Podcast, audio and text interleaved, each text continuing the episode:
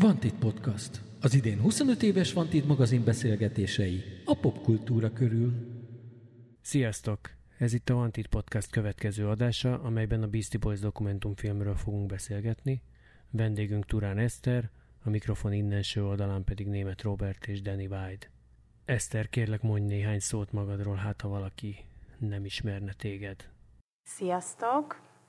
Kösz, hogy meghívtatok. Rólam azt kell tudni, hogy én alapvetően filmproducer vagyok körülbelül 15 éve, de három vagy négy évvel ezelőtt elkezdtem rendezni, és kitaláltunk az alkotótársammal, akit Koltai Annának hívnak, kitaláltunk egy olyan dokumentumfilm sorozatot, aminek az a címe, hogy BP Underground, és különböző zenei szubkultúrákat dolgozunk fel leginkább a 90-es évekre és a 2000-es évek elejére fókuszálva. Esztert egyébként nem csak szakmai érintettsége miatt hívtuk meg erre a beszélgetésre, hanem azért is, mert a zenekar nagy rajongója, és így ott volt az 1995-ös első magyarországi Beastie Boys koncerten is. És úgy tudjuk, hogy neked ez volt az első nagy külföldi koncerted, amire a szüleid egyedül elengedtek.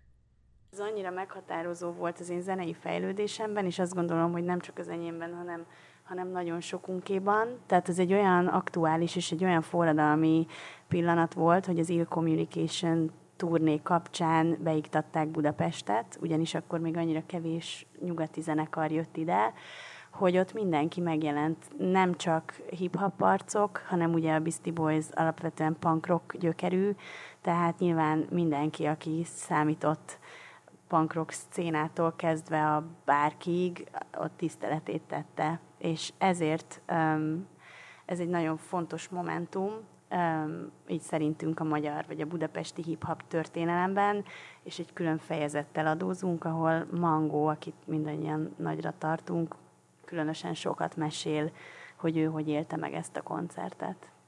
Neked miért volt fontos ez a zenekar akkor, meg hogy azóta is miért fontos? Tehát mit gondolsz, hogy mi az, ami a sok egyébként jó dolog fölé emeli a te szemedben a Beastie Boys-t? Én a Beastie boys először a Óbudai Ifjúsági és Úttörőházban találkoztam először a Tini Klub nevezetű rendezvényen, ahol nem tudom, hatodikos koromban vagy ötödikes koromban a License to Ill-ről szólt egy-két fantasztikus láger, és akkor is, amikor még azért fogalmam nem volt zeneileg nagyon semmiről, de azt éreztem, hogy ez, ez teljesen más, mint a nem tudom, Rick Astley. Nem hiába gondoltad ezt. Tehát amikor még semmiről fogalmam nem volt zeneileg, már akkor szembesültem azzal, hogy ez valami, ez valami elementáris, és nagyon vad, és nagyon polgárpukkasztó, és nagyon vicces, ugye, hiszen az elején a Beastie Boys azért borzasztóan vicces volt. És aztán szépen lassan nyilván az ismereteim kitágultak, és, és nyilván ö, ö, nagyon, nagyon sok mindent megismertem a, a Beastie Boys munkásságából, de én azt gondolom, hogy nagyon röviden szerintem ez egy ilyen forradalmi zenekar, tehát olyan szinten újítók minden szempontból um, így a hip-hop szcénában. Kezdjük azzal, hogy ők voltak az első fehér uh, hip-hop arcok, akik ugye betörtek, és ami szerintem nagyon fontos ezzel a zenekarral kapcsolatban, hogy őket elfogadták. Tehát eleve ugye a Def Jam az, aki mögéjük állt, ezért ez nem semmi. Na most azt, hogy ők ugye a Rick Rubinnal, akiről majd nyilván fogunk beszélgetni, ők társultak, és a Rick Rubin lett először ugye a, a DJ-jük, aztán a producerük, ezzel ugye egy teljesen más ízt csempésztek bele a hip-hopba, mint amit odáig bárki. Tehát az, hogy mondjuk ők merték ötvözni például így a metált a hip-hoppal, um, annyira kísérletezőek voltak, és annyira keresték a, a, az újat, és újítóak voltak, hogy én mindig egy ilyen mérföldkőnek tekintettem rájuk zeneileg, meg szellemiségében, meg mindenhogyan. Hát arról nem is kell ugye szerintem túl sok szót ejteni, hogy nyilván nem, tehát Amerikában is ugye nagyon sok fehér gyereknek ők így legitimálták azt, hogy, hogy, hogy lehet a hip-hoppal is érdemes foglalkozni és hallgatni, és ez nem csak a fekete negyedekben dívik, vagy nem csak a feketéknek a, a, a, a sajátja. Úgyhogy nem tudom, hogy válaszoltam a kérdésedre, próbálok, de hogy, hogy nekem egy ilyen mérföld. Tehát a Beastie Boys mindig egy ilyen zenei iránytű volt, és mindig annyira kitolták, meg még jobban kitolták, meg még jobban kitolták a, a, ke- a kereteket, és annyira tágították, és ahogy utána az élőzenét visszahozták, és ahogy igazából így a punk rock lendület soha nem szűnt meg. Tehát ők, ők szerintem egy borzasztóan különleges zenekar voltak. Hát különben ez egy nagyon érdekes vetülete, hogy, hogy a miért is hívtunk téged. A, a BP Undergroundnak a másik filmje, az pedig mondjuk, hogy, hogy a punk hardcore vonalról szól, tehát a Beastie Boysnak azt mondom, hogy a másik, másik vérvonala, bár nyilván mindannyian alapvetően hip-hop zenekarként gondolunk rájuk, de hogy ez itt egy elég szépen összefutnak a szálak.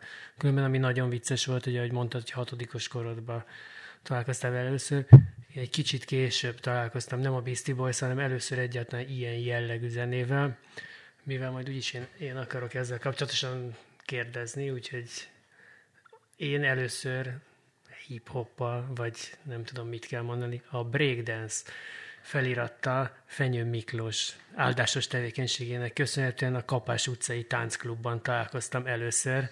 Ez az ilyen bűnös gyerekkori vágyak. Ez egyébként azért is jött nekem elő, maga az élmény, mert ami szerintem nagyon érdekes volt, és mert nyilván beszélünk kicsit struktúráltabban is a filmről, de ami nagyon érdekes volt, hogy ahogy látod, hogy ezek a csávok hogyan fejlődtek egy, azt egy kis hülye gyerektől, hogyan lettek egészen komoly, vagy nem, nem feltétlen komoly, de, de felnőtt fejjel gondolkozó, akár a saját kis bűnös hülyeségeiket, vagy, tehát amit 15 évesen mindenkinek van valószínűleg, vannak ilyen jellegű dolgai, amikre utána azt mondja 10 évvel később, hogy anyám, de nagyon kevesen hozzák ezt elő, hogy nekünk volt ilyen, és ugye itt a, a dokumentumfilmben is van, de hogy a, a 94-ben, a Sursátban ott benne vannak azok a, a sorok MCA szájából, amikor kvázi bocsánatot kér a,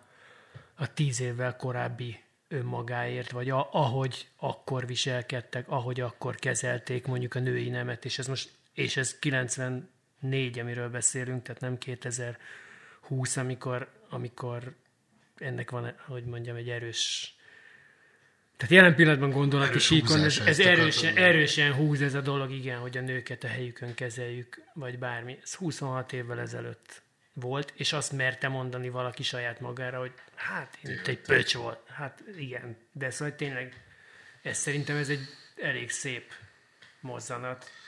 Akkor néztem a filmet, akkor az jutott eszembe, hogy két zenekar jutott az eszembe, az egyiknek el is hangzik explicit a neve a Clash, és nekem még a Bob Marley jutott eszembe, hogy két olyan zenekar, amire én, mind a, tehát, illetve két zenekar, egy zenekar és egy előadó, mind a kettőt nagyon szeretem, és mind a kettőt úgy szeretem, hogy hogy azt a címkét, amit leginkább használunk velük kapcsolatban, tehát hogy punk, meg hogy reggae, hogy én azt gondolom, hogy, ők ezek, hogy, ők nem, hogy a Clash nem punk zenekar volt, hanem valami, ami mindenféle stílusokat elegyített, és fölé került ennek a címkének. A Bob Marley meg szerintem nem egy regi figura volt, hanem egy ugyanolyan dalszerző géniusz, mint a Bob Dylan, vagy a Neil Young, vagy a nem tudom, a John Lennon, tehát nekem ő is ő egy ilyen kategóriákon felülálló figura, és a Beastie Boysról is sem úgy nézek egyébként, mint egy hip-hop zenekar, pont azért, mert nekem valahogy nem az jut eszembe, hogy ez egy rap zenekar, hanem az jut eszembe, hogy egy ilyen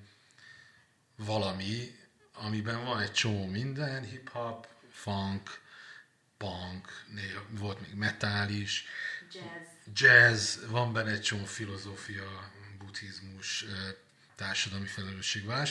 Tehát azt gondolom, hogy a Beastie Boys ez a Beastie Boys, és én nem úgy gondolok rájuk, hogy, hogy ők egy hip-hop zenekar, és nagyjából az, hogy miért szerettem, ezt szeretem a, a zenéjüket, meg szeretem a fazonokat, de hogy kicsit ők nálam ebbe a kategóriába tartoznak, hogy ilyen stílusok fölött álló cucc. A nagyon érdekes például, és ehhez kapcsolódik, hogy ugye a, a Beastie Boys második albuma az a Pulse Boutique, ami a saját korában egy bukás volt, ami tök szépen meg van jelenítve ez az egész korszak a, a dokumentum, ugye a Spike Jones féle dokumentumfilmben. Viszont nem tudom, Questlove-tól kezdve sorolhatnánk, hogy milyen whitefülű, igen, de hogy olyan whitefülű ilyen hip-hop megmondók istenítik például a Pulse butikot, hogy olvastam valahol, vagy láttam valahol, mert nem emlékszem, hogy például a Questlove azt mondja, hogy hogy szerinte a Pulse Butik az egyik legfontosabb hip-hop lemez valaha. Tehát ez is azt mutatja, hogy milyen szinten megelőzte a korát, és ez is reflektál erre, hogy, hogy ők egy csomó mindenben megelőzték a, a saját korukat évtizedeken keresztül. Tetszett nektek a film? Nekem nagyon. Tehát én elég sok zenei dokumentumfilmet nézek, nagyon kritikus vagyok ilyen témában. Például is. most láttam nem olyan rég, ami nagyon érdekelte a Michael Hutchins, az Inexis énekeséről szóló dokumentumfilmet, ami szerintem felháborítóan rossz, pedig egy annyira izgalmas téma, hogy hihetetlen, és nagyon vártam. És akkor itt van a Beastie Boys film, ami, ami, ami szerintem annyira őszinte, és annyira emberi, és annyira um, informatív, és szórakoztató. Tehát, hogy szerintem ez a Beastie Boys film, ez olyan, ami ennek egy zenei dokumentumfilmnek lennie kell, vagy amit ez az egész nyújthat, vagy nem tudom. Ugye én egy elég speciális helyzetben vagyok, mert én Los Angelesben lakom félig meddig, és én ott voltam a Los Angeles-i úgynevezett book, book release-en, vagy ilyen könyv megjelenési partin. Tehát azt kell tudni erről a Beastie Boys filmről, hogy ennek egy könyv az alapja, amit én most el is hoztam nektek. A hallgatók sajnos nem tudják megnézni, de hogy ez egy, ez egy könyv, ami, ami először megjelent, és ez a gerince ennek a dokumentumfilmnek, és akkor volt egy, azaz egy este, egy, egy nagyon patináns színházteremben megrendezett egyestés, ilyen Beastie Boys őrület, ami különben nagyon vicces, mert a Capitol Records tőszomszédságában van, ugye, ahol ami a dokumentumfilmben is jól ki van domborítva, hogy, hogy ott ö, ö, oda szerződtek a Def Jam után, és ott lebegett a Beastie Boy zászló a Capitol Records tetején. Meg húzta a repülő a igen. igen. a Beastie feliratot. Igen. Um, és én végignéztem ugyanazt élőben, ami végül is a filmnek az alapja. Annyi volt a különbség, hogy a Mixmaster Mike, a legendás DJ, aki elég későn csatlakozott ugye azért a Beastie Boyshoz, mert a első lemezeken nem ő van, de hogy ő ott volt élőben, és szerintem az nagyon sokat még hozzátett, hogy ő ott De élőben... játszott is alá? Igen, tehát ott volt azért egy, egy ilyen érdekes ilyen zenei blokk, illetve volt egy kiállítás a második emeleten, ami, ami a Beastie Boyshoz kapcsolódik, amit végigfotóztam különböző Beastie Boys relikviákkal, és hát ugye ott a közönség, tehát egyrészt nagyon nehéz volt bejutni, az utolsó pillanatig izgultam, hogy a... Kérjük a háttérsztorit. Konkrétan egy jegyüzértől vásároltam interneten a, a keresztül egy jegyet egy pár héttel a, a koncert előtt. Amerikában nem nagyon tudsz spontán lenni, tehát ott mindenre így egy nap alatt elfogynak a jegyek, ami, ami nagyon idegesítő és kurva drága ilyen eseményekre elmenni, de én, én azt gondolom, hogy nekem ez egy olyan fontos együttes, és egy annyira egy, egy életre szóló élmény, hogy, hogy megérte. Jó volt a jegy, bejutottam, mert attól féltem végig, hogy hamisítvány. Megnéztem a kiállítást, és a közönség között olyan emberek, tehát két sorral előttem ült a Rick Rubin, akiről ugye korábban beszéltünk, a legendás zenei producer, a a Beastie Boys, ugye a filmből is kiderül, egyrészt a Mike D a mai napig Malibuban lakik, az Adam Horowitz az Pasadena egyik részén, ami Los Angeles mellett van, Öm, tehát ők igazából Los Angelesiek már, pedig a egyik legnew Yorkibb zenekarról beszélünk valaha, de hogy már nagyon-nagyon régóta Los Angelesiek, tehát rengeteg ismerősük, haverjuk, barátjuk, zenésztársuk foglalt helyet a közönség között, úgyhogy elég speciális volt az atmoszféra, és ugye ott állt élőben a színpadon Mike D. és, és az Adam Horowitz, és sztoriztak. És a Mixmaster Mike pedig scratchelgetett a háttérben. Benyomták egy crazy shit. Mindent benyomtak, persze. Úgyhogy igen, nekem ez volt a, a, a filmmel az elsődleges élményem, hogy én azért ezt élőben megnéztem már. Nekem, nekem nagyon-nagyon tetszett a film, és uh, olyan értelemben még, még jobban is tetszett, mint amennyire tetszett egy, egy nagyon, valóban nagyon, nagyon személyes és nagyon uh, ilyen egyszerrel az a meg-megindító, meginformatív, megvicces, meg komoly uh, film, tehát hogy szerintem ez mind tudja ez a film. Annyival jobban tetszett, hogy ráadásul, nem tudom kinek volt az ötlete, de hogy uh, szerintem ez a, ez a stand-upos uh, kiszerelés, ez még így hozzáad elég sokat. Tehát, hogy ugye itt nem arról szól, hogy mindenféle dokumentumokat, megszólalásokat nem tudom, ügyesen jó tempóban összerágnak, hanem, hanem ráadásul van ennek egy ilyen élő, kicsit mint egy koncert vagy stand-up show, van egy ilyen nagyon, nagyon újszerű, vagy hát nem is újszerű, hiszen stand-upolni mások is szoktak, de hogy egy ilyen dokumentumfilmnek a kontextusában nagyon újszerű megfogalmazás, és ez így nagyon sokat hozzátesz szerintem a meglévő, a filmnek a meglévő erényeihez is. És akkor bizonyos szempontból én vagyok a kisebbség, mert nekem a kicsit ambivalensek az érzéseim.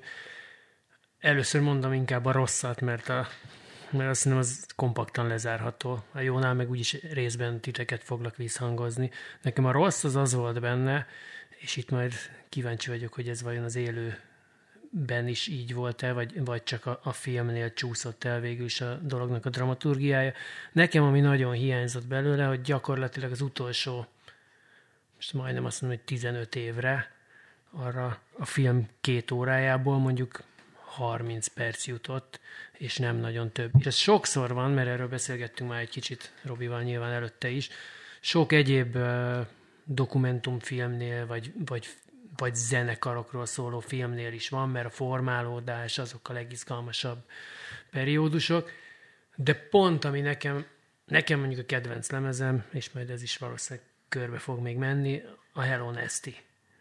Már a Hello Nesty-ről is, tehát 98-ról beszélünk, viszonylag kevés van. Az utána levő részről arról, arról majd, hogy nem semmi. Tehát a, a filmben ugye még, még az utolsó koncert az, ami egy kicsit talán előkerül, vagy az ezzel kapcsolatos érzések, de de direktben ott, ott már arról, hogy mit, hogy csináltunk, vagy olyan részek, amik, amik máshol elég nagy hangsúlyt kaptak, az itt már teljesen elsikkad, és ez nekem, most lehet, hogy csak azért, mert van bennem egy ilyen szeretném kerek történetként látni és, és kihúzni az egészet, lehet, hogy ezért, de az ott nekem egy hiányérzetet hagyott, miközben előtte meg az volt, hogy néztem, hogy hát ez kurva jó, tényleg pont ez kb. amit mondtatok, az, hogy azt lehetett látni. Egyébként most azt mondom, hogy maga a történet talán, tehát ha, ha csak ha csak szálkásan leírod, hogy, hogy mik történtek, és nem veszed figyelembe azt, hogy az első fehér hip-hop zenekar, stb., akkor most csak ez, hogy és akkor hirtelen sztárok lettek, és aztán utána azt hitték, hogy még nagyobbat gurítanak, és senki nem fogadta el. Aztán később mindenki azt mondta, hogy na, de mégiscsak ez volt az igazán nagy dolog. Tehát egy, egy most azt mondom, hogy egy kvázi ilyen hétköznapi történet, hogyha ha az emberi meg a lényeges részeket leveszed róla, de csak a storyline az egyébként nem, nem olyan nagyon erős talán szerintem, de az, ahogy ezek a csávók egyébként ott elmondják, és azt látod, hogy tényleg ez a stand de nem. Nyilván ki van hegyezve, meg azt, meg azt azért nyilatkozták ők is, meg lehet tudni, hogy ez nem egy spontán dolog volt, tehát nem, nem kiálltak oda ketten, aztán elkezdtek valamiket mondani, tehát fölépített volt a dolog, de mégiscsak úgy hangzik, hogy ezek spontán elmesélik az életüknek bizonyos részeit, úgy, hogy tudnak rajta röhögni, hogyha kell. Nagyon jó volt az az attitűd, ahogy odaálltak, az így pont azt mondta, hogy na, ezek azok a csávók, akikkel én is szívesen lennék 30 évig, vagy 35 évig egy baráti körben. És amint egyébként ott, ott kijött, tehát azért azt látjuk, hogy hány zenekar hullik szét bizonyos időtáv után. Itt az látszott, hogy ez a három csávó volt olyan, egyszer volt kb. Ugye ők azt mondják, hogy kb. így egyszer volt, talán a, a Polszbutik előtt, vagy után. Nem. Amikor, amikor, e, igen, amikor egy-két hónapra egy kicsit megunták egymás fejét az előző intenzív az élmények az hatására. Az a turné, az első. Az igen, turné de hogy egyébként utána lehet, hogy nem mindennapi fogjuk egymást kezét kategóriában, de ezek a csávók mindig egymást gondolták a legjobb barátjuknak, és iszonyú energiákat szabadítottak föl egymásból. Nagyon érdekes. Én, én máshogy látom ezt, amit, amit elmondtál így a storyline kapcsolatban, ugyanis az előbb kiderült, hogy számomra zeneileg az egyik nyilván legizgalmasabb topik valaha az a punk rock mozgalom, és nekem az, hogy ők New Yorki, ugye, ugye úgy kezdődik a film, hogy elmesélik azt, hogy ők tizenév, tizenévesen hol találkoztak, milyen punkbuliban, tehát hogy ők abszolút ilyen punk rock gyerekek voltak, nagyon fiatalok, és számomra elképesztően izgalmas, ahogy rekonstruálják azt a közeget, és a, a New Yorki punk rock szcénát, és azt a, azt, a, azt a változást, ahogy bekúszik az életükbe. Ugye el, elmesélik az első uh, számukat, hogy az hogyan született, és hogy igazából ez egy vicc volt, um, ahogy elkezdtek, nem tudom, Bronxba járni, ilyen hip-hop bulikba, stb. Tehát nekem borzasztóan lenyűgöző volt, és nagyon izgalmas volt az, ahogy fehér zsidó közép, jó, jó módú, felső középosztálybeli gyerekek, akik punk rockerek, belecsúsznak a hip-hopba, és hogy hogyan kezdik ezt használni, a hip-hop elemeket, nekem, nekem rettenetesen izgi volt. Ez a része, ez szerintem is érdekes, csak inkább az, hogy ha azt mondod, hogy egy ilyen karriervonalat rajzolnál fel, ahol tényleg leveszed azt, hogy, hogy ez a Beastie Boys, tehát csak így szikáran ezek lennének felsorolva, elindul egy zenekar, ez egy, egyedi, ez, egy, ez egy nagyon egyedi sztori, tehát hogy nekem, tehát hogy nincs ilyen, tehát hogy ez nem egy ilyen, egy ilyen minta, hogy akkor, tehát hogy ez egy annyira egyéni út, vagy ez lett, vagy ez lett, tehát nem volt ilyen, ahogy, ahogy ők a Rick Rubinnak az NYU-i dorm, vagy mi ez, kollégium szobájában, ott én úgy elkezdtem látni magam előtt, ahogy így szerintem borzalmasan, ne, nekem annyira izgalmas volt ez a sztori, és, és én, én azt gondolom, igazad van, hogy az utolsó 15 év nincs, nincs kidomborítva, és a Hello Nasty az amúgy egy tök jó lemez, fura, hogy nem beszélnek róla többet, de a Hello Nestin kívül szerintem maximum ilyen egy-két haknizással, és nagyon ritkán koncertezéssel, és sajnos a Jauch betegségével telt, amit azért tökre feldolgoz a film. Tehát, hogy van szó szerintem az utolsó 15 évről, de leginkább a Jauch betegségére kihegyezve, és arra, hogy milyen az, amikor haldoklik az alkotótársad, és aztán elveszted. Szerintem. Nekem, nekem igazán, igazán semmilyen problémám nincs a, a filmnek így az arányaival. Sőt, én azt gondolom, hogy elég jól megtalálta a rendező, hogy hogy a Beastie Boys történetében ezek az életváltoztató pillanatok, meg, a, meg ezek a súlyponti helyek, meg a nagy fontos én csomópontok mik voltak. Mi volt a fontos? Első lemez, első nagy bukás. Első szám, ez a Cookie Pussy. Igen, igen.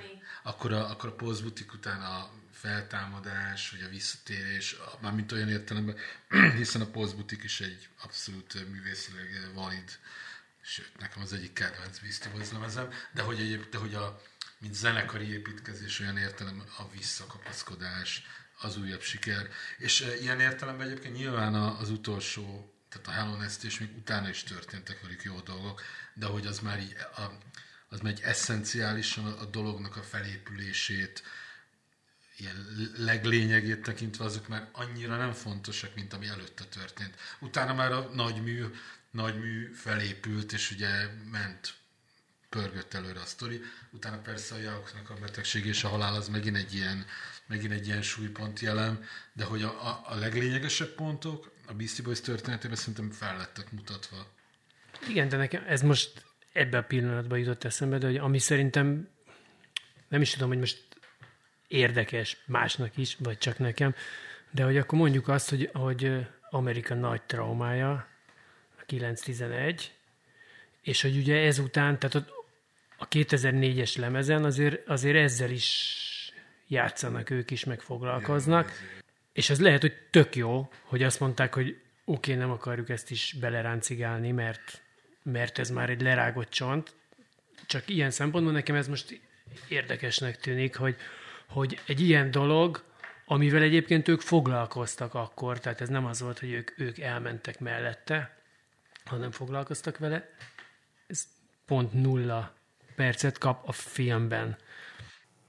Hát, mert nem tudom, Amerikában talán jelen pillanatban pont ez a 9-11, ez talán most nincs annyira műsoron, vagy így nem az agenda része. Tehát, hogy ami akkor nagyon fontosnak tűnt, meg fontos, de hogy azóta annyi minden más van, olyan komoly bajok vannak, ugye, hogy talán Igen, ezért. Hát és, és amúgy azt gondolom, hogy lehet, hogy ez csak az én véleményem, de hogy szerintem így a, a Beastie Boys ö, ö, életműnek a legfontosabb darabjai az az első három lemez. Tehát az a, az a, az, az, az a License to Ill, a Pulse Boutique, a Check Your, igen, első négy, tehát License to Ill, Pulse Boutique, Check Your Head és uh, Ill Communication. Tehát ez a négy lemez az, ami tényleg egy, ami, ami egyszerűen überelhetetlen, vagy nem tudom. És amikor a, emlékeztek arra, hogy a 2000-es évek elején volt egy ilyen, azt hiszem, hogy a VH1-on egy ilyen, ugye egyrészt a Beastie Boys bekerült később a, Hall of, a Rock and Roll Hall of Fame-be, ahol már a Jauch ugye nem tudott részt venni, de hogy volt a VH1-on egy ilyen, a 2000-es évek elején egy ilyen, egy ilyen hip-hop, ö, ö, nem tudom, mennybe menetel, nem, nem, nem, nem emlékszem, hogy mi volt annak a, annak a formának, vagy annak a, nem tudom, hogy mi volt a kerete, ahol nagyon komoly hip-hop arcok, mindenki ott volt, és akkor akkor is nem beiktatták a Beastie Boys, de kvázi elismerték az ő nagyon nagy hat, hatásukat a, a hip-hop kultúrára, és ott is kb. csak az első négy lemezről szólt bármi. Tehát...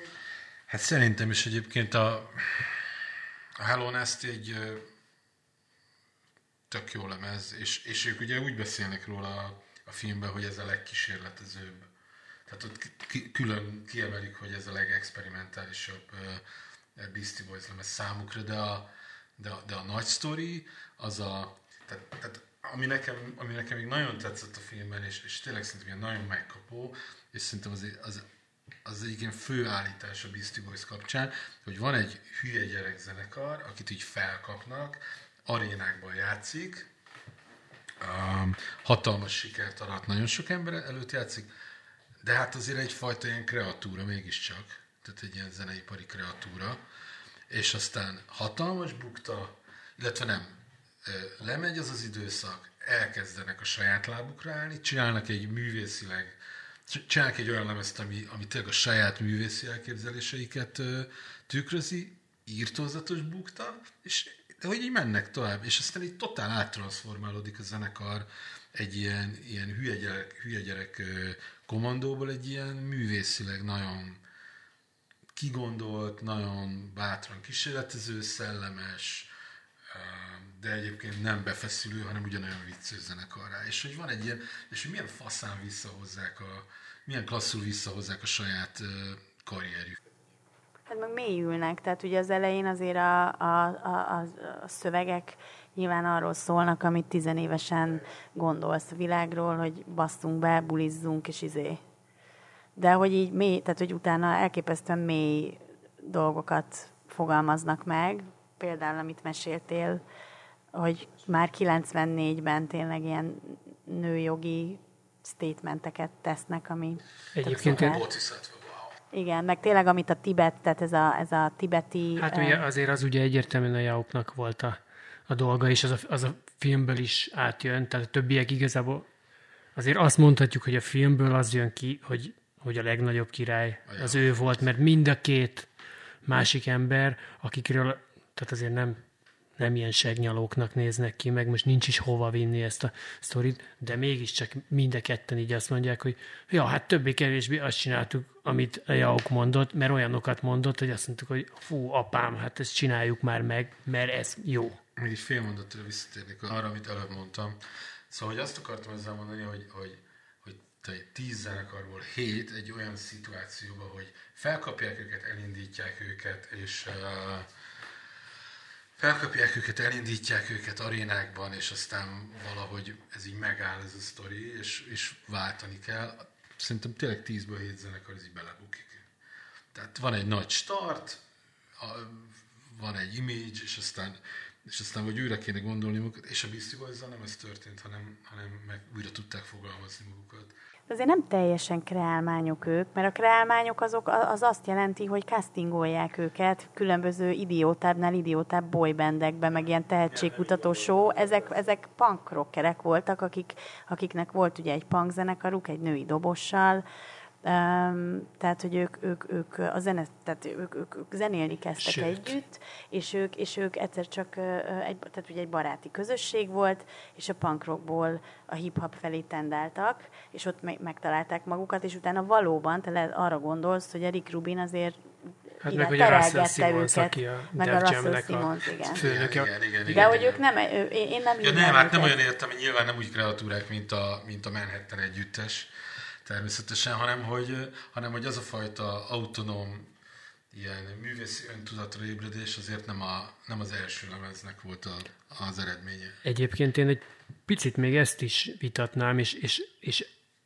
azt mondom, hogy egy kicsit talán az Eszter iránya felé húznék el, mert ezek a csávók megcsináltak egyrészt először a, a punk zenekarukat, de utána az, hogy elkezdtek hip-hopot csinálni, az nem abból jött, hogy, hogy azt mondta nekik a, Russell Simmons, vagy valaki azt mondta, hogy srácok, csináljatok, és akkor a rap és a hip-hop messze nem ott volt, mint most társadalmi elfogadottságban, divatosságban, elismertségben. Tehát azért, azért az, hogy ők ott átfordultak, akár mennyire is hip-hopba, az valahol ugyanúgy egy, egy viszonylag, én azt gondolom, hogy egy komoly, most mondjuk művészi hozzáállás volt, hogy valami, itt a komoly szó épp annyira nem releváns, mint a, a művészi hozzáállás, mert itt sokkal inkább nyilván ösztönösen, meg a, egyszerűen arra felé mentek, de hogy az igaz, hogy ott utána ebben kaptak olyan jellegű támogatást, a részben a Run DMC-től, illetve ugye Russell Simmons-tól. Meg a Madonna aki, turné.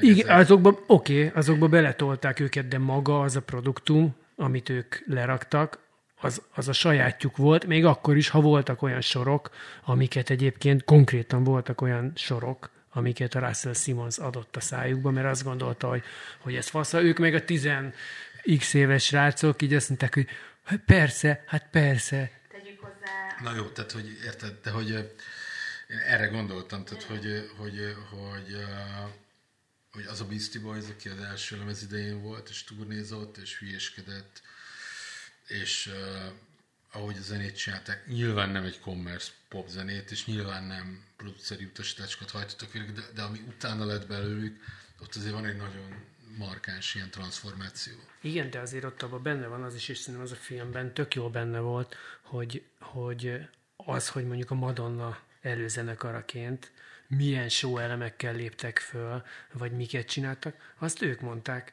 Ők mondták, hogy legyen egy óriási fasz a színpadon, és löveljen ki a megfelelő pillanatban. Ezeket a dolgokat azért ők mondták, úgy, hogy valaki adott nekik erre pénzt, megadta nekik a lehetőséget, hogy megcsinálják ezt, de végül is megcsinálták a, a bulizós hülye gyerekek lázálmait, mindent meg, meg szerintem, kitoltak. Amit amit, tök fontos tudni, vagy, vagy nekem például ez egy ilyen nagyon nagy tanulás, meg tanulság Amerikában, ugye innen közép-kelet-európából nézve, hogy, hogy nekem nagyon fura volt azzal szembesülnöm, akár mint filmes, hogy minden biznisz. Tehát, hogy a, a, zene, a zene is, tehát, nem, tehát, hogy underground srácok, mint a Beastie Boys, akik elmennek egy labelhez, a Def Jamhez, és kiadják őket, de hirtelen egy olyan apparátus, ahogy megérzi bárki azt, hogy ebben potenciálisan siker lehet, ergo pénz, hirtelen ott olyan, olyan apparátus lesz mögé téve, a, a, az ekted mögé téve, ami innen Kelet-Európából tök fura. De ugyanez van a filmvilágban, hogy én jövök az SZF-ről, és azt gondolom, hogy a szent filmművészet nem tudom, de hogy Amerikában nagyon sokszor a profitról van szó, ami nekem az elején tök idegen volt, meg fura volt, meg nem, nem teljesen értettem, de hogy, hogy Amerikából nézve, például ami a Beastie boys történt, az totál érthető, mert így, így működik a rendszer. Például erre mondok egy tök jó példát, az utolsó underground zenekarnak a mai napig van mörcse Hát mondjatok egy olyan magyar zenekart, akinek komoly merch, mondjuk talán ez már változik, de, de, hogy, de hát, hogy, tehát, hogy ez régen ez elképet, tehát elképzelhetetlen volt, és még most sincs úgy mondjuk ez az egész merch dolog, mint ahogy, tehát hogy ez, ezek, ezek ilyen kulturális különbségek is, meg a biznisz sajátja, hogy ott egyből, ahogy siker lehet, ez mögéd van téve. Hát mint ahogy ugye azért mi sokszor viszonyulunk itt Magyarországon úgy dolgokhoz, hogy na, most bekerült a rádióba, most elkezdték itt nyomni, lehet ez 2020-ban mondjuk a, a média fogyasztási szokások szempontjából nem teljesen releváns, de oké, de mondjuk 10 éve, 15 éve, de még lehet, hogy 5 éve is, ez abszolút így ment. Ha egy bizonyos szintet meg tudott lépni egy zenekar, akkor a korábbi rajongóinak a fele azt mondta, hogy köcsögök, eladtátok magatokat, most már biztos izé van. Hát pont a hip-hop részben ugye egy másik fejezetünk arról szól, hogy underground versus mainstream, tehát hogy ott hol van a határ.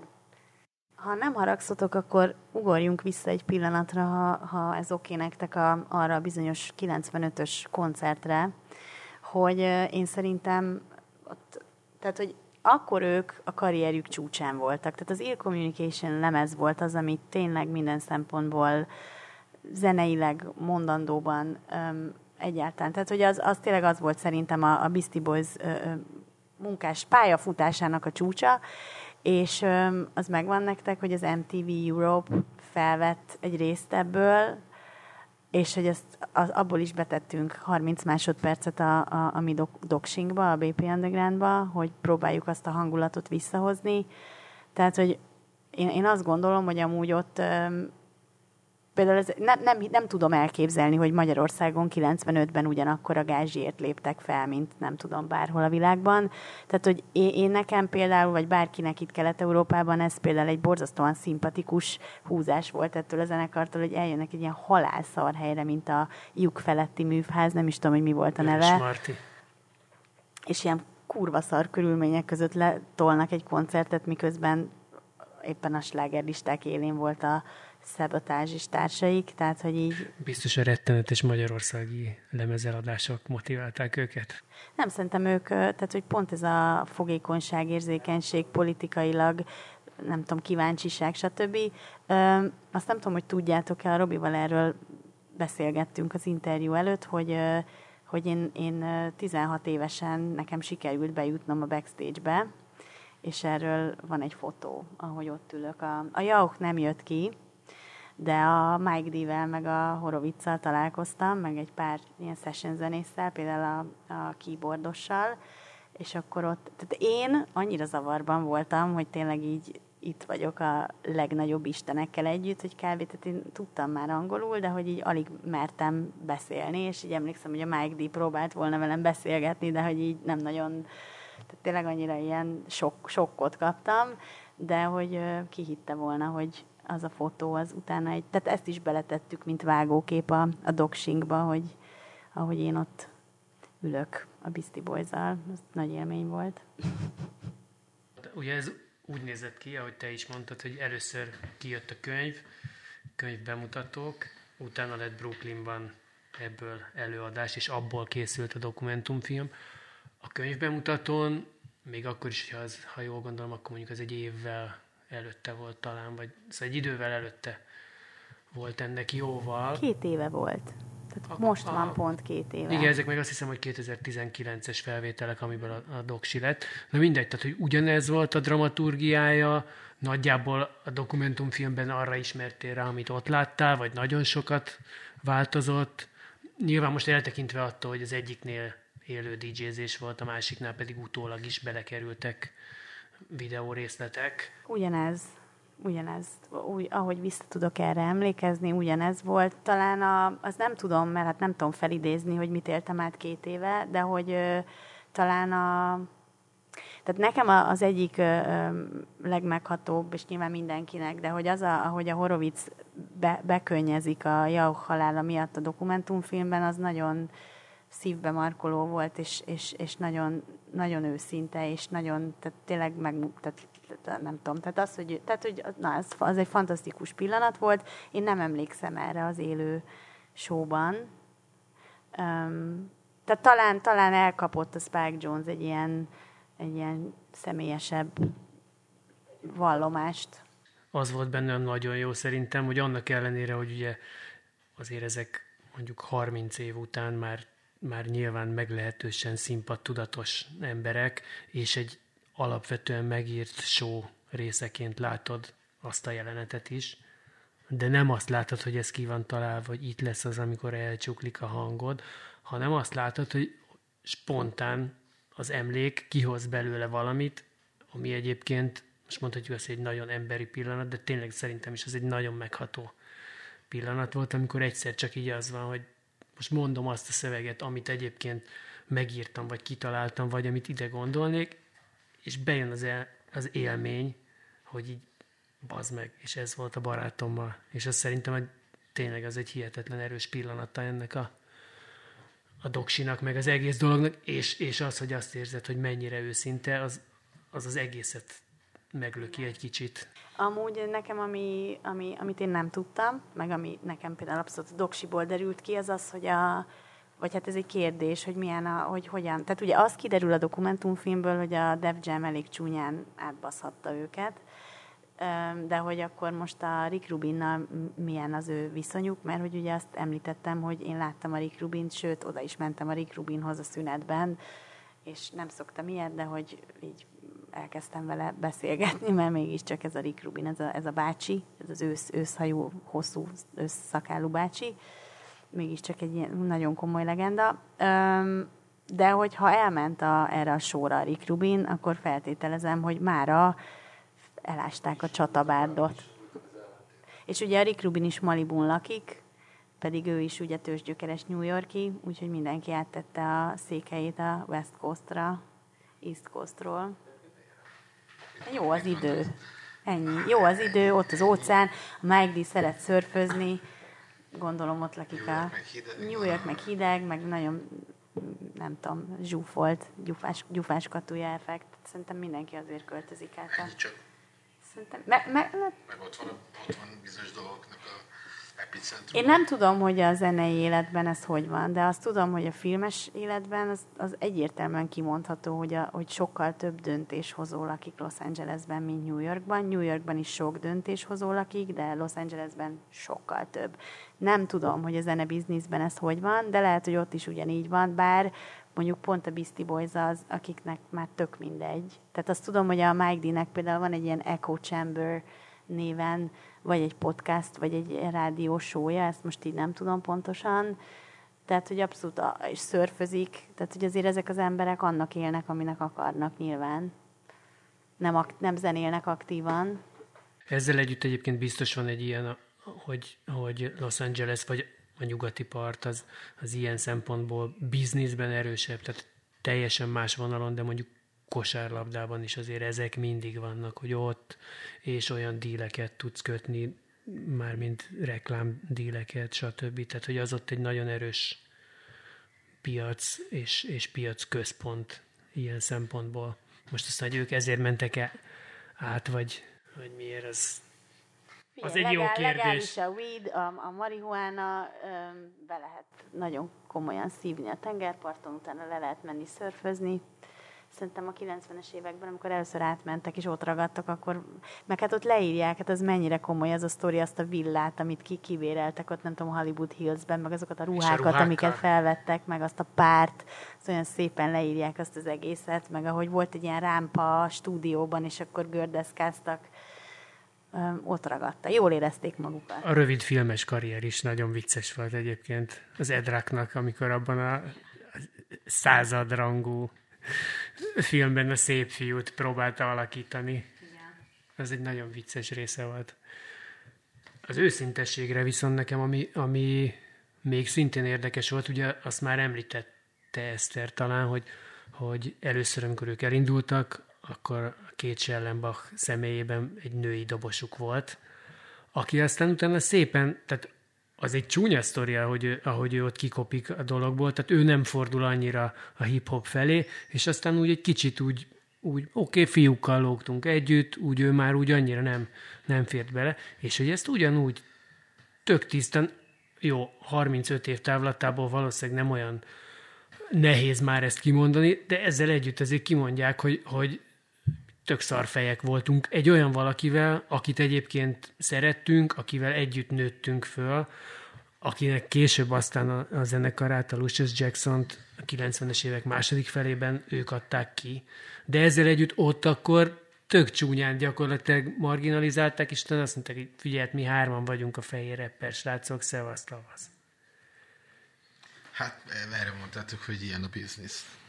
Igen, nem hiszem, ez hogy nem ez egy... valószínűleg ez nem egy én azt képzelem, hogy ez nem egy tudatos döntés volt egyik pillanatra a másikra, hanem tényleg így valahogy kikop. Tehát valahogy ment valami felé a sztori, és akkor ő erről így leszakadt. Igen, nyilván csak hogy mégis meg, csak... Így van, tehát nyilván nem tettek meg mindent azért, hogy magukkal vigyék, de, de valószínűleg itt volt egy image, volt egy elképzelés, hogy akkor ez micsoda, ez egy ez három srác, izé, és ebbe így izét nem mondunk természetesen, de hogy három srác, aki megy valamerre, és és valahogy erről így leszakadt ő. És hogy ezt ők gyakorlatilag behozták egy topikként, miközben ez egy olyan mellékszám, ha ha semmilyen szinten nem szerepel benne, vagy azon a szinten szerepel benne, az elején együtt zenélgetünk, ja, úgy érted, hogy és utána, utána tovább megyünk Abszolút. mellette, Igen. akkor Tök erre senki van. nem szól egy szót Igen, sem. és ez, ez nagyon szép, hogy ez be van. És, és én ebben nem vagyok biztos, szép. hogy, és ezt most akkor itt nézek ezt erre, mert hogy film meg minden, hogy ez, ez nem tudom, hogy ez, ez dokumentumfilmekben nyilván nem, nem ők voltak az elsők, akik behoztak egy,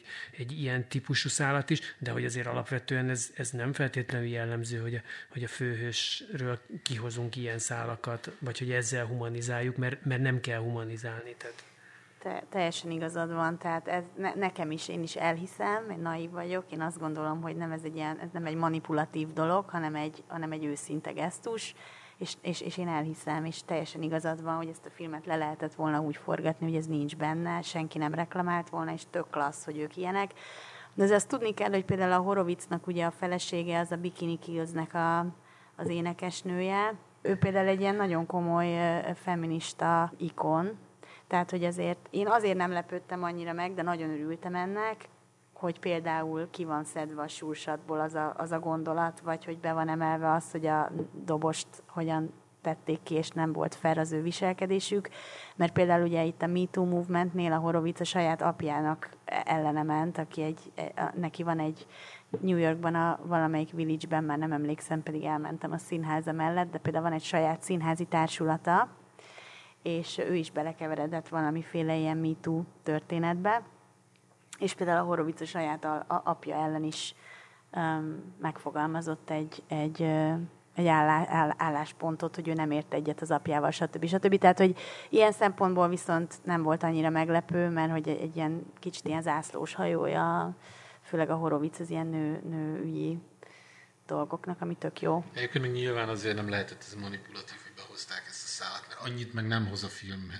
Tehát, ja. hogy, tehát, hogy abból is, abból is, én azt gondolom, hogy um, abból látszik, hogy ez tényleg egy őszinte gesztus, hogy ha kihagyták volna, hát nem történt volna semmi, és azzal, hogy behozták a filmbe, nem ettől lett a film, nem, ett, nem ezt tette a filmet uh, igazán különlegessé. Úgyhogy ez, ez tényleg egy őszinte. Nem is azért, igen, én csak arra gondoltam, hogy, hogy tényleg egyébként ez egy, ez egy valahol egy fontos szál benne, ami nélkül maga a történet pont ugyanúgy megállt volna. Igen. A Beastie Boysnak azért vannak jelentősen magyar vonatkozásai is. Most mondjuk első körbe talán nézzük meg azt, hogy a BP Undergroundban, a hip-hopos részben elég sokan beszélnek arról, hogy milyen hatással volt rájuk a Beastie Boys. Pont, pont, pont.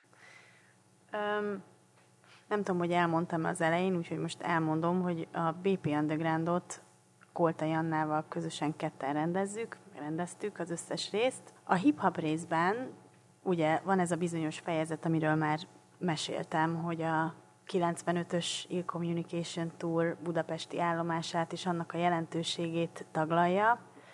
Azon túl, hogy betettem magam vágóképben Jauch és Mike D között, illetve bocsánat, Hor- a Horovic, nem, a Jauch és a Mike D között és a Horovic nincs rajta, tök mindegy, de hogy ugye beszéltünk arról, hogy ez a Vör- Vörös Marti művelődési házban volt a lyuk fölött, ami szintén egy ilyen tök szimbolikus dolog, ugye, hogy a Magyar Underground fellegvára mellett fölött volt ez a bizonyos koncert, és hogy Mangó aki egy, egy, egy nagyon fontos ember sokunk szerint a, a magyar undergroundban. Ő meséli ezt, hogy tekert egy spanglit, és akkor a, még a számcsek alatt már délután odament, és kijöttek a srácok, hogy tehát nyilván így a szagra. és akkor ugye én bejutottam a backstage-be, a mangó meg elspanglizgatott a Beastie boys de hogy ezen túl Nyilván, amit az elején már, a műsor elején mondtam, hogy az abszolút kiderült az interjúkból, meg a filmből, hogy, hogy a Beastie Boys tényleg azt gondolom, hogy egy ilyen közép-kelet-európai országban is ugye tök sok mindenkit visszaigazolt, hogy igen, legitim fehér gyerekként hip-hoppal foglalkozni. Mangon túl, ha jól emlékszem, akkor a nem közölt sávból, tehát az NKS-ből Zenki Mephisto mesél arról, meg talán a Nosi Turánkán, hogy ő nekik mit jelentett a Beastie Boys koncert, és Süveg Márk, az a Szaid, a kezdet fiai oszlopos tagja, szintén elmondja, hogy, hogy az volt az a koncert, ami levitte a fejét. És ahogy az elején mondtam, én úgy emlékszem 16 évesen vissza, hogy ott mindenki megjelent, aki így... Um, mindenki, aki nem számít, de hogy aki nem a, nem tudom, momentbe járt, vagy nem tudom, milyen diszkók voltak akkor, vagy Fortuna. Tehát, hogy ott tényleg a punk gyerekektől kezdve a hip-hop arcokon át bárki, aki, tehát hogy ez egy ilyen nagyon fontos esemény volt.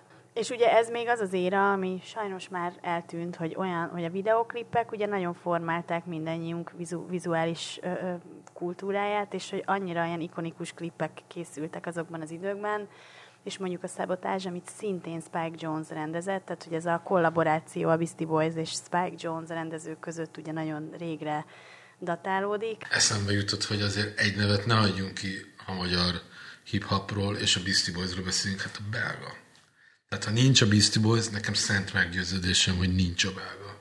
Groteszk, kicsit ilyen... Hát az attitűd. Nem zenészek vagyunk. Zenészek vagyunk, de nem zenészek. Tehát a belga, belga, belgások is ilyen kifejezetten ilyen szándékot outsiderként léptek be ebbe a dologba. A Beastie Boys annyira nem, de bizonyos tekintetben ő, ő bennük is van egy ilyen outsider attitűd végig. Tehát nyilván vannak dilemmák, mint filmkészítő, hogy ugye 90 percben vagy 100 percben kifér bele egy szubkultúrának a taglalásába, és mi úgy döntöttünk, hogy a hip-hop részből kimarad a belga, mert hogy nem egyértelműen hip-hop.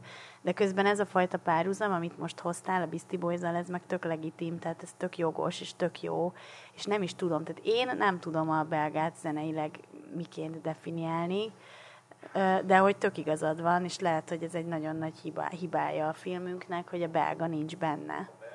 És akkor most linkelnék 1999-ben, mert közben kinyitottam a kis adatbázist, és nagyjából a, a legelső Vantit cikk a, a belga zenekarról, az, az úgy definiálta Váj Gábor, hogy valahol a tudósok és a Beastie Boys között félúton. 99 március. A magyar vonatkozásnál még annyit üssünk már meg, hogy, hogy a Beastie Boys nem egyszer, hanem kétszer volt Magyarországon. A második az ugye 2007, az az első Balaton Sound. Én, én ott az első sorba sikerült beverekednem magam, de hogy én szerintem az egy ilyen jókedvű hakni. Tehát, hogy ott az a lendület, meg az a forradalmi érzet, ami 95-ben ott volt, az egyáltalán nem volt ott.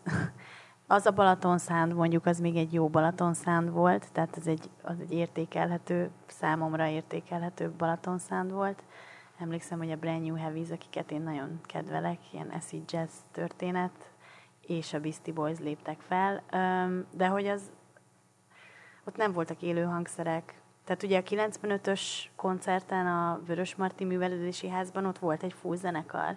Tehát eleve ugye a Beast, szerintem, de ezt lehet, hogy nem tudom jól, de a Beastie Boys volt az első olyan zenekar, aki élő zenészekkel, és ez is egy nagyon nagy érdemük, hogy ők és az is benne van a dokumentumfilmben, hogy visszataláltak a punk rock hangszereikhez, csak megtanultak rajta, rajtuk játszani. Nem csörömpöltek, hanem, hanem elkezdtek tényleg zenélni, és hogy ők hoztak egy zenekart 95-ben. Na most 2007-ben idejött a három MC, egy DJ-vel, valószínűleg a Mixmaster Michael, és lenyomtak egy haknit. De hogy így unták, vagy szóval, hogy ez egy elég ilyen energiamentes dolog volt szerintem. Persze nyilván örjöngött mindenki, és nagyon jó volt, de hogy nekem nem volt olyan katartikus élmény. Amúgy szerintem pont ugye most mindenhol George Floyd miatt láz- lázongások vannak egész Amerikában, és hogy, hogy igazából ugye a Beastie Boys ebben a fekete-fehér coexistence dologban is tök sokat tett, ahogy így beemelték a fehérek, vagy a fehér gyerekek köztudatába már az első lemezüktől kezdve. Tehát nagyon sokat tett azért a Beastie Boys, még ha nem is feltétlenül tudatosan, hogy, hogy a hip-hop az ilyen szinten mainstream lett, vagy befogadó lett. Ami ugye ma már sajnos azt eredményezi, hogy, hogy nagyon sokszor hallgathatatlan, vagy nem tudom, én ugye Amerikában ott úgy néznek ki a rádióadók kis túlzással, hogy vagy hip-hopot hallasz, vagy country western egy másik rádióadón, vagy ilyen e, alternatív rockot. Tehát nem nagyon, e, ezek mennek, vagy, vagy ilyen pop tematikus rádiók vannak, és a hip-hop adókat nem, nem annyira, tehát annyira nem tetszik nekem az a fajta hip-hop sound, ami, ami mostanában van, vagy ami dívik, vagy ami és ilyen tucat, és nem nagyon, tehát nyilván vannak, de hogy,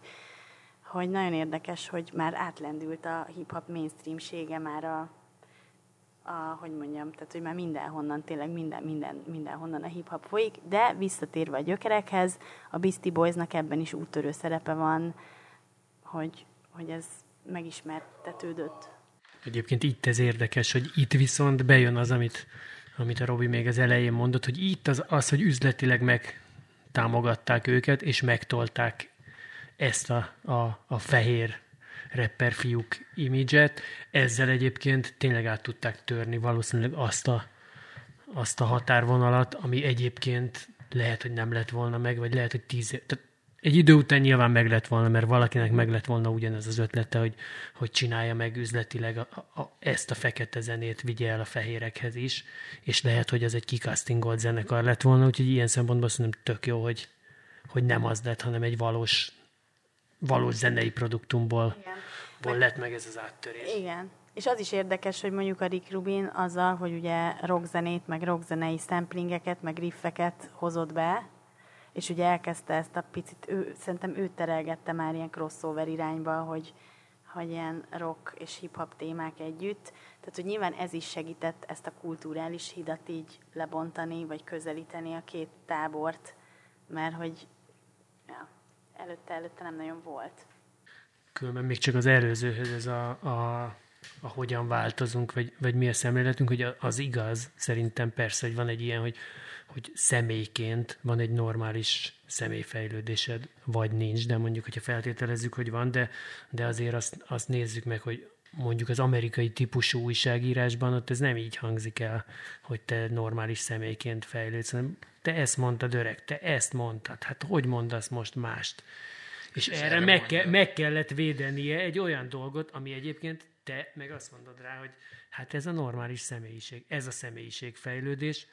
Amikor volt ez a bizonyos VH, van ilyen tribute a Beastie Boys számára, de hogy akkor a Puff Daddy, meg a Kid Rock, meg még egy harmadik fekete arc, akit most nem jut eszembe, hogy ki, de hogy ők voltak azok, akik eh, a Beastie Boysnak, akik a közönség között ültek, és egy csomó ilyen hip-hop royalty-nek elreppeltek egy ilyen mixet, így a legfontosabb Beastie Boys számokból, és hogy az is egy ilyen tök szimbolikus dolog volt, hogy ott van a Kid Rock, és ott van a Puff Daddy, és tisztelegnek a Beastie Boys előtt.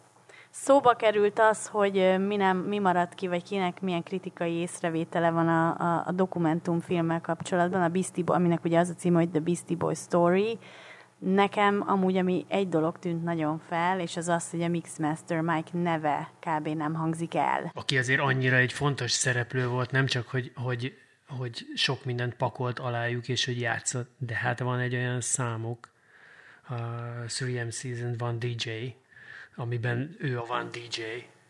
Igen, szóval ez egy, ez egy furcsa, furcsa dolog, hogy, hogy, hogy még hogyha nem is vesézik ki az utolsó 15 évüket, amit én valahol megértek, de hogy legalább a, az ilyen fontos csomópontokat, mint hogy hogyan találkoztak a Mixmaster Michael össze. Nem, azt hiszem, hogy a Mixmaster Mike az egy ilyen óriás fan volt. Ugye ő fiatalabb, mint a, mint a Beastie Boys tagok, szerintem minimum egy ilyen tízessel, de ezt most nem tudom pontosan, és hogy ő egy, egy rajongó volt, aki küldözgette a mixtépjeit a Jauchnak és akkor azt hiszem, hogy az van, hogy egyszer, mert nem emlékszem az egész sztorira, de az a lényeg, hogy, hogy egyszer a Jauch hagyott egy üzenetet a rögzítőjén, hogy ez annyira kurva jó, hogy nem tudom, kollaboráljunk. De hogy a, nyilván csomó idő eltelt. De hogy egy nagyon komoly rajongóból lett aztán a Beastie Boys DJ-je. Nagyon köszönjük Turán Eszternek, hogy eljött és feldobta a mi kis magánbeszélgetésünket. Köszönöm, hogy itt lehettem. Innen folytatjuk. Hello. Stock. Ha tetszett, vagy hogyha nem, megtalálhatóak vagyunk a Spotify-on, a YouTube-on és az Apple Music-on. Kövessetek!